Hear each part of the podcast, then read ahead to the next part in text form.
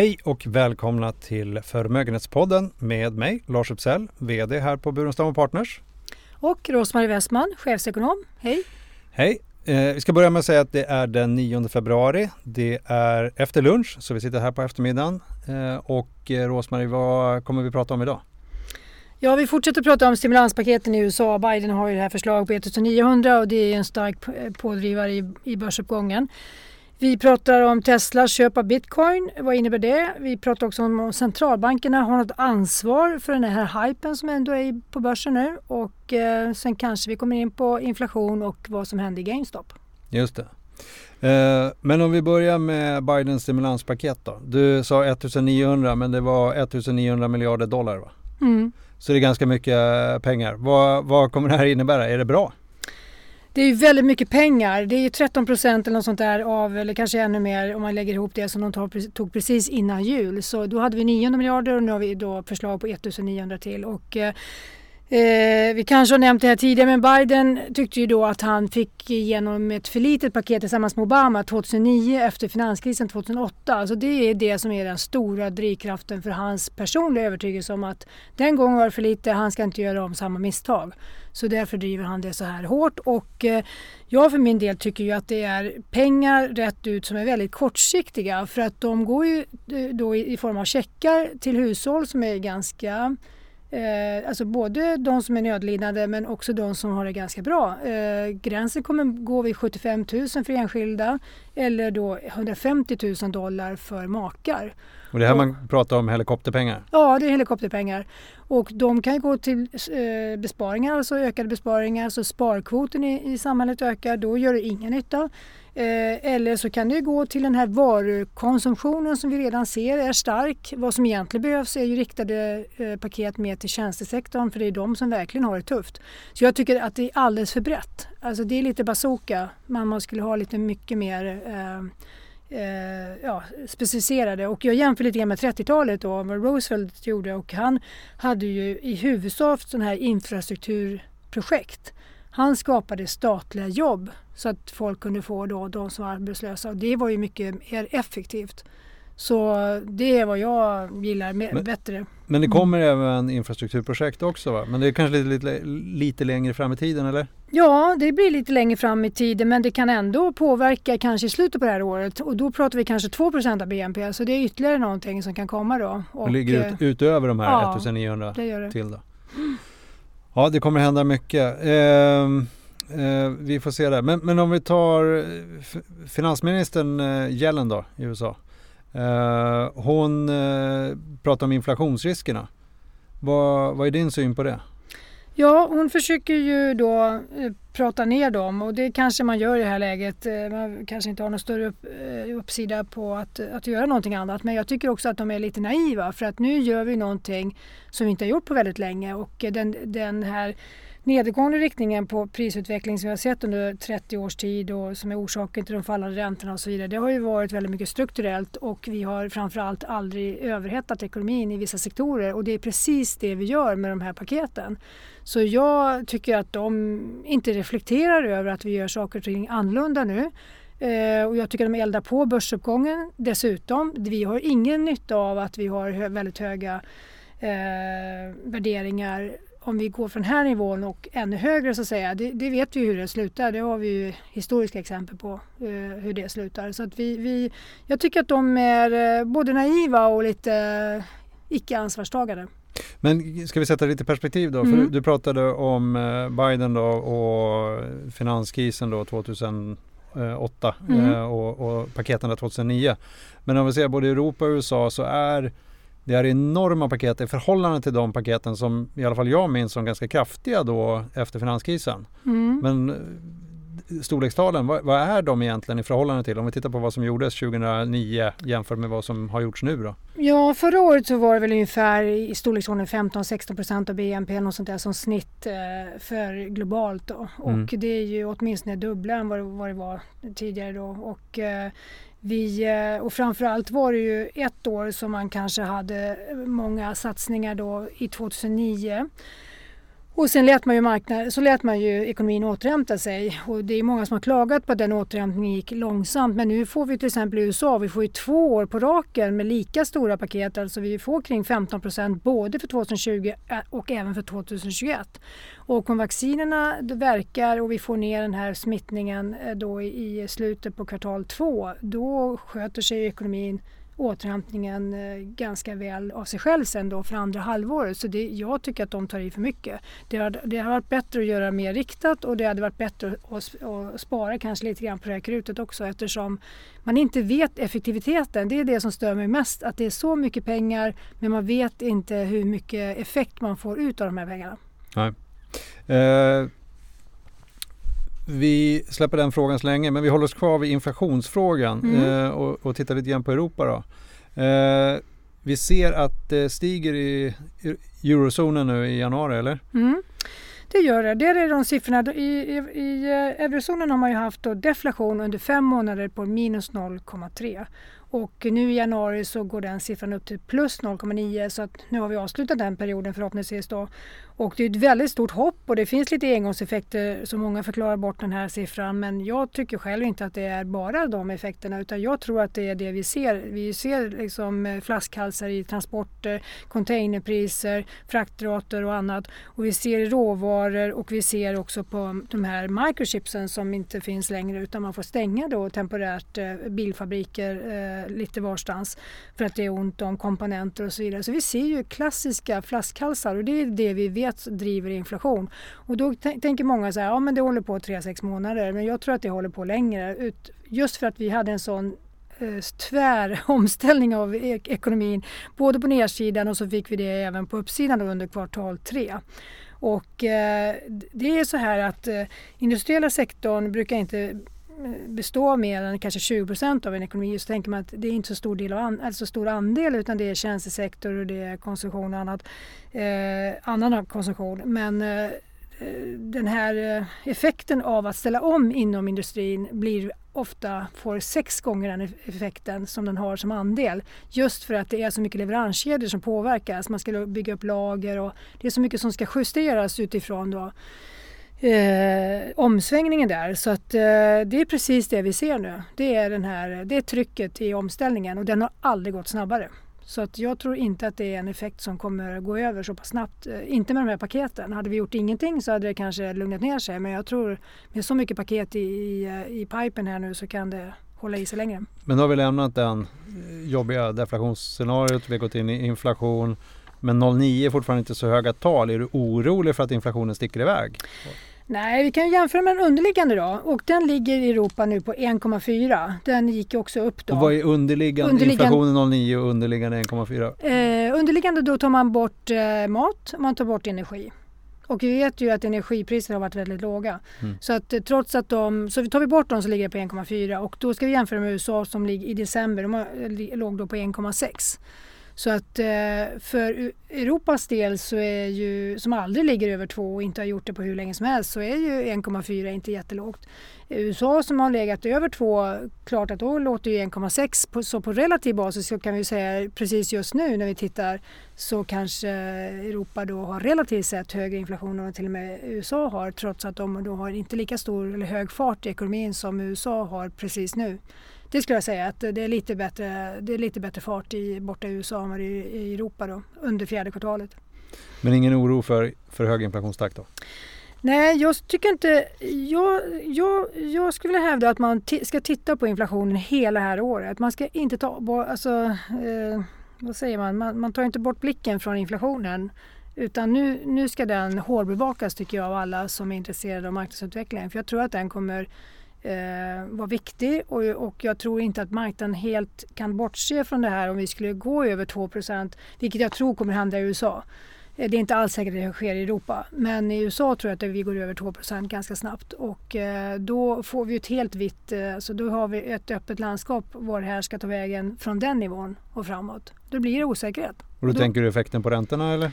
Ja, jag tänker effekten på räntorna och räntornas effekt på börsen. Så mm. vi, får ju, vi får ju en sån här osäkerhetsperiod på börsen där vi inte riktigt vet vad som händer med inflationsutvecklingen. Okej, okay. vi håller ögonen på inflationen mm. och kommer tillbaka till den i kommande poddar. Men vi går, håller oss kvar i Europa, det händer en annan sak i Italien. Det är, vi ska eventuellt få en ny regeringschef där. Mm. Är det viktigt för Europa på något sätt?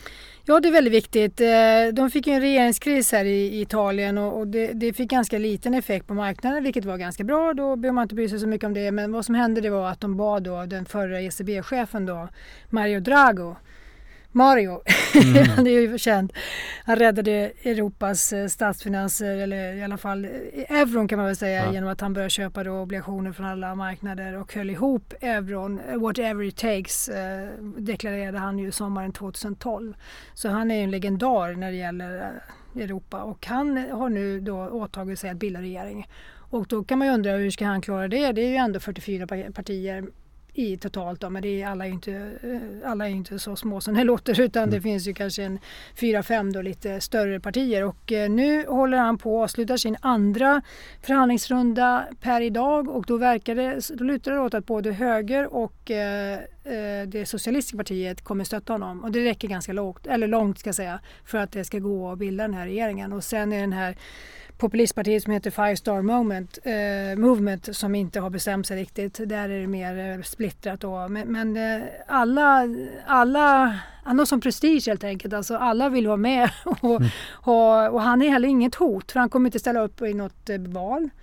Eh, utan han kommer sitta under eh, kanske två, två år och sånt där till nästa då val sker. Eh, så det kommer att bli väldigt bra och eh, han har ju också pengar kan man säga. Va? För att han han är ju nyckeln till att eh, Italien kan få loss de pengar som de ska få i räddningsfonden, EUs räddningsfond. Och det, eh, det, det beloppet är ganska stort, det är 209 miljarder euro. Så det är också ganska bra att eh, ha i, i de här förhandlingarna, att få alla med sig. Det är ju att alla kan få ut någonting av de här pengarna. Då. Och det är ju inte så att det är bara äska till massa favoritprojekt utan det är tvärtom. Man måste ju leverera reformer först för att få eh, komma åt de här 209 miljarderna. Och det var ju ändå även Sverige med då att förhandlade fram så att det blev tuffa krav för varje, för varje land för att komma åt de här just pengarna. Det, just det, det är tuffa krav. Eh, ett helt hopp här nu. Eh, mm. Vi måste ju ändå komma in på det. Bitcoin har vi inte pratat mycket om, den typen av valutor. Men nu köpte Tesla Bitcoin. Mm. Eh, och det var inte så lite heller. Det var för 1,5 miljarder dollar. Mm. 10 eh, av kassan. Vad, mm. vad innebär det här? Ja, det innebär en hel del tror jag. För att eh, det går inte att negligera längre då det här fenomenet och det kanske inte har gjort på ett tag men, men eh, det har ju gått väldigt snabbt på slutet här nu och vi hade ju, alltså bitcoin var ju så lågt som 10 000 för ett år sedan och eh, gick ner till dryga 5 då när det var börskraschen här förra året. Eh, så att, och nu pratar vi en nivå som idag har toppat på 48 000 så det är nästan 10 gånger pengarna inom ett år alltså på, i de här svängarna. Och eh, ja, vad, det finns ju flera kryptovalutor så att det här är ju den mest etablerade kan man väl säga då och eh, centralbanker och eh, myndigheter har inte riktigt bestämt sig för hur de ska se på det för att om det blir för stor handel Eh, dels är det väldigt volatilt förstås men det kan ju också hota då det befintliga betalningssystemet på sikt. Men ingen har ju satt ner foten utan eh, man kan höra ibland från centralbanker att eh, de varnar för att det kan bli helt värdelöst och sådär. Men, men det är ingen som vågar göra någonting. Och eh, Tesla försöker ju få det här då. De vill ju dels ha då, som du säger investerat en del av kassan i detta och sen vill de ju också att kunderna ska kunna köpa bilar med hjälp av bitcoin. Eh, men det är ju, man undrar ju lite grann hur de tänker. Jag tror att det är, de tänker kanske inte så mycket på den här volatila biten va? men, men eh, man vill ju oftast inte att ens produkter ska fluktuera för mycket i pris. Det här är ju verkligen någonting som kommer fluktuera och, eh, och då tänker jag inte kanske så mycket på daglig basis, det är en sak va? men jag vet inte hur man känner sig om man köper en bil med, med bitcoin som sen kanske då dubbleras om ett år. Då har man ju köpt, då har det blivit en väldigt dyr Tesla-bil. Och eh, blir det tvärtom att den går ner, ja då är man ju glad som köpare men då har ju Tesla då sin kassa uppbunden eh, med de här stora innehavet i bitcoin. Så det, det är väldigt signifikant. Eh, det, det, kommer, det redan ryktes, ryktas redan om att Apple kommer bli också någon som köper stora mängder bitcoiner då för att eh, kunna använda i sitt system. Eh, så händer det, då kommer det ju bli mer acceptabelt helt enkelt. Och, mm. Då kan vi se vilka rörelser som helst för att när alla bestämmer sig för att man ska köpa lite bitcoin och då tänker jag på institutioner, jag tänker investmentbanker och allt vad det är och Blackrock och alla de här giganterna. Så när alla ska köpa lite bitcoin då kan det ju bli väldigt trångt. Då. Så att det är väl Eh, ganska mycket av den rörelsen vi har sett nu att eh, man förväntar sig att fler och fler ska hänga på det här tåget och, det är väl därför det går så pass starkt nu då. Men eh, det är ju inte, det är inte oproblematiskt och vi, det är inte så att vi bara har en, alltså man kan säga, det är ju lite attraktivt det här att de inte de skapar ju inte mer bitcoin utan det är begränsat efter en algoritm och det är precis tvärtom vad vi gör med vanliga pengar nu. Vi sprutar ut pengar och det blir, då kommer de ju på sikt bli mindre värda. Eh, man ser ju det på bankernas, alltså centralbankernas balansräkning till exempel i USA som har fördubblats och så vidare. Så, att, eh, det är, eh, så det är väl det attraktiva att man ser ett beständigt värde. Men å andra sidan kan man ju starta nya kryptovalutor hela tiden. Så att, eh, det där kan ju vara en fluga som sen ja, går till något annat. Så det, det som kan se ut som att det är väldigt eh, begränsat utbud av just nu det kan ju vara så att vi har hur många kryptovalutor som helst eh, och då blir det inget värde i någon av dem om det blir Nej. så att man startar hela tiden. Så det, det, är lite för lätt. Det är lite för lätt att skapa det här eh, trots allt. Så Men, tar det mycket el också. Ja, det har jag förstått ja. Och därför är det bra att lägga det i norra Sverige bland annat. Ja. när man ska jobba med, mm. med stora datamängder. Mm. Men du, mm. eh, eh, det där kan ju då vara en bubbla och eh, det har varit ganska mycket skriverier här om GameStop. Mm. Eh, även en del andra aktier som har haft väldigt stora kursrörelser. Mm. Ska vi kommentera det någonting? Ja, det var ju ett forum eh, som heter Reddit då, där, där man började prata om vilka, vilka aktier som var väldigt, hade väldigt stort kort intresse som man säger, alltså där man hade blankat, eh, man hade sålt aktier som man inte ägde och då var ju volymen då flera gånger om den utestående free float som man säger då, den, den som är tillgänglig för att handla i. Eh, och det där är ju offentlig information eh, som man kan se och då kan man ge sig på de här bolagen och, och, köpa, köpa dem och pressa ut de som ligger kort och att tvinga dem till köpa och så blir det liksom ett, ett, ett eh, blir det där ja, ett spel som går igång då. Då blir det ett enormt köptryck helt ja, enkelt. och eh, nu händer det i GameStop och det gick från, hela resan i GameStop har gått från liksom 2 dollar, det var ett helt utbombat företag, ett spelhandelsbolag och eh, som kanske var ganska nära konkurs men som helt plötsligt gick till 445 dollar och nu sen gick det ner till 70. När man har, pratat, när man har skrivit om det och tillräckligt mycket efter det har gått upp till 445 då fortsätter ju många att köpa naturligtvis som läste om det i tidningarna och sen då på bara några dagar så gick det ju ner till 70. Så det var ju enorma förluster. De har man dock inte skrivit så mycket om de här förlusterna som skapades på den ner, nervägen där. Men eh, man ska vara väldigt, väldigt försiktig och eh, jag tycker att det är ett tecken i tiden att vi har sådana här bubblor som spricker för då vet vi vad, vilken typ av marknad vi ändå är i nu. Alltså det är väldigt spekulativt, det är många som deltar, det är många privatpersoner som deltar och så kanske det kommer fortsätta vara. En del tycker det här är en demokratisering av marknaden. Jag ska inte riktigt säga att det är det. Det är klart att det, att det här forumet, att chatta på det sättet, det är ju, öppnar ju upp eh, förstås eh, många fler Eh, kunder kan agera på samma sätt. Eh, tidigare har ju kanske hedgefonder haft det här privilegiet att de har kunnat chatta över Bloomberg-systemet då, eh, och kunnat koordinera sina, sin handel och gjort stora affärer som då har varit större än vad marknaden kanske har tålt i vissa lägen och sådär.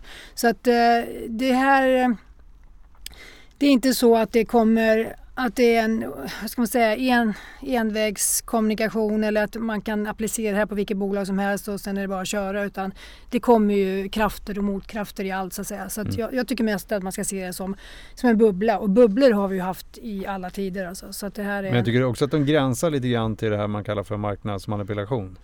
Eh, eh, ja, det tycker jag väl. Men jag tycker även kanske att eh, historiskt kanske att hedgefonderna också varit inne på det. Ja. Eh, men de är ju inte lika transparenta och det har inte varit ifrågasatt på samma sätt. Eh, men vad som hände nu det var ju att de här plattformarna, bland annat då Robinhood, de begränsade hur mycket man kunde handla. De ville skydda sina kunder helt enkelt. Mm. Eh, och då blir det ju massa snack om det. Så det kommer en utredning nu på hos övervakningsmyndigheten i USA om vad som egentligen hände och hur man ska hantera det här framåt. Vi propagerar inte för den typen av spekulation. Nej. Nej mer fundamental farlig. analys tycker vi. Men du, vi ska avsluta med, apropå fundamental analys då, och titta lite grann på, för nu har det kommit ganska mycket bolagsrapporter här för fjärde kvartalet förra året. Uh, vad kan vi säga om de rapporter som har kommit? Ja, de, de rapporterna är bra. Eh, de ligger ofta både 5 och 10 procent över förväntan. Men vi ser också att det har inte varit så många bolag som har dragit just på Alltså har gått upp på sina rapporter. Eh, vissa har gjort det, vissa techbolag har gjort det och så vidare som har haft ännu bättre då. Eh, tillväxt än förväntat men överlag så, så har det väl inte varit så drivande. Men marknaden har gått upp som helhet och eh, vi har ju sett det att vi hade ett januari som gick plus minus noll eller på att säga men det gick ju lite ner förutom Nasdaq och Sverige. Sverige har varit väldigt bra och eh, jag tror att uppfattningen om Sveriges ekonomi är, är att den är stark. Den, är stark. Den, den uppfattningen hade vi redan innan eh, innan detta året att vi såg eh, att Sverige var starkare eh, och det har fortsatt. Och vi har bland annat en, till skillnad från många andra så har vi en stark tjänstesektor som är inriktad mot företagen, inte enbart men vi har en väldigt stark eh, sån typ av tjänstesektor som passar väldigt bra då till de här bolagen som nu går bra på varuproducerande sidan. Så att eh, Sverige är väl mer eller mindre i topp då på 6% upp hittills då per idag, eller per igår förlåt.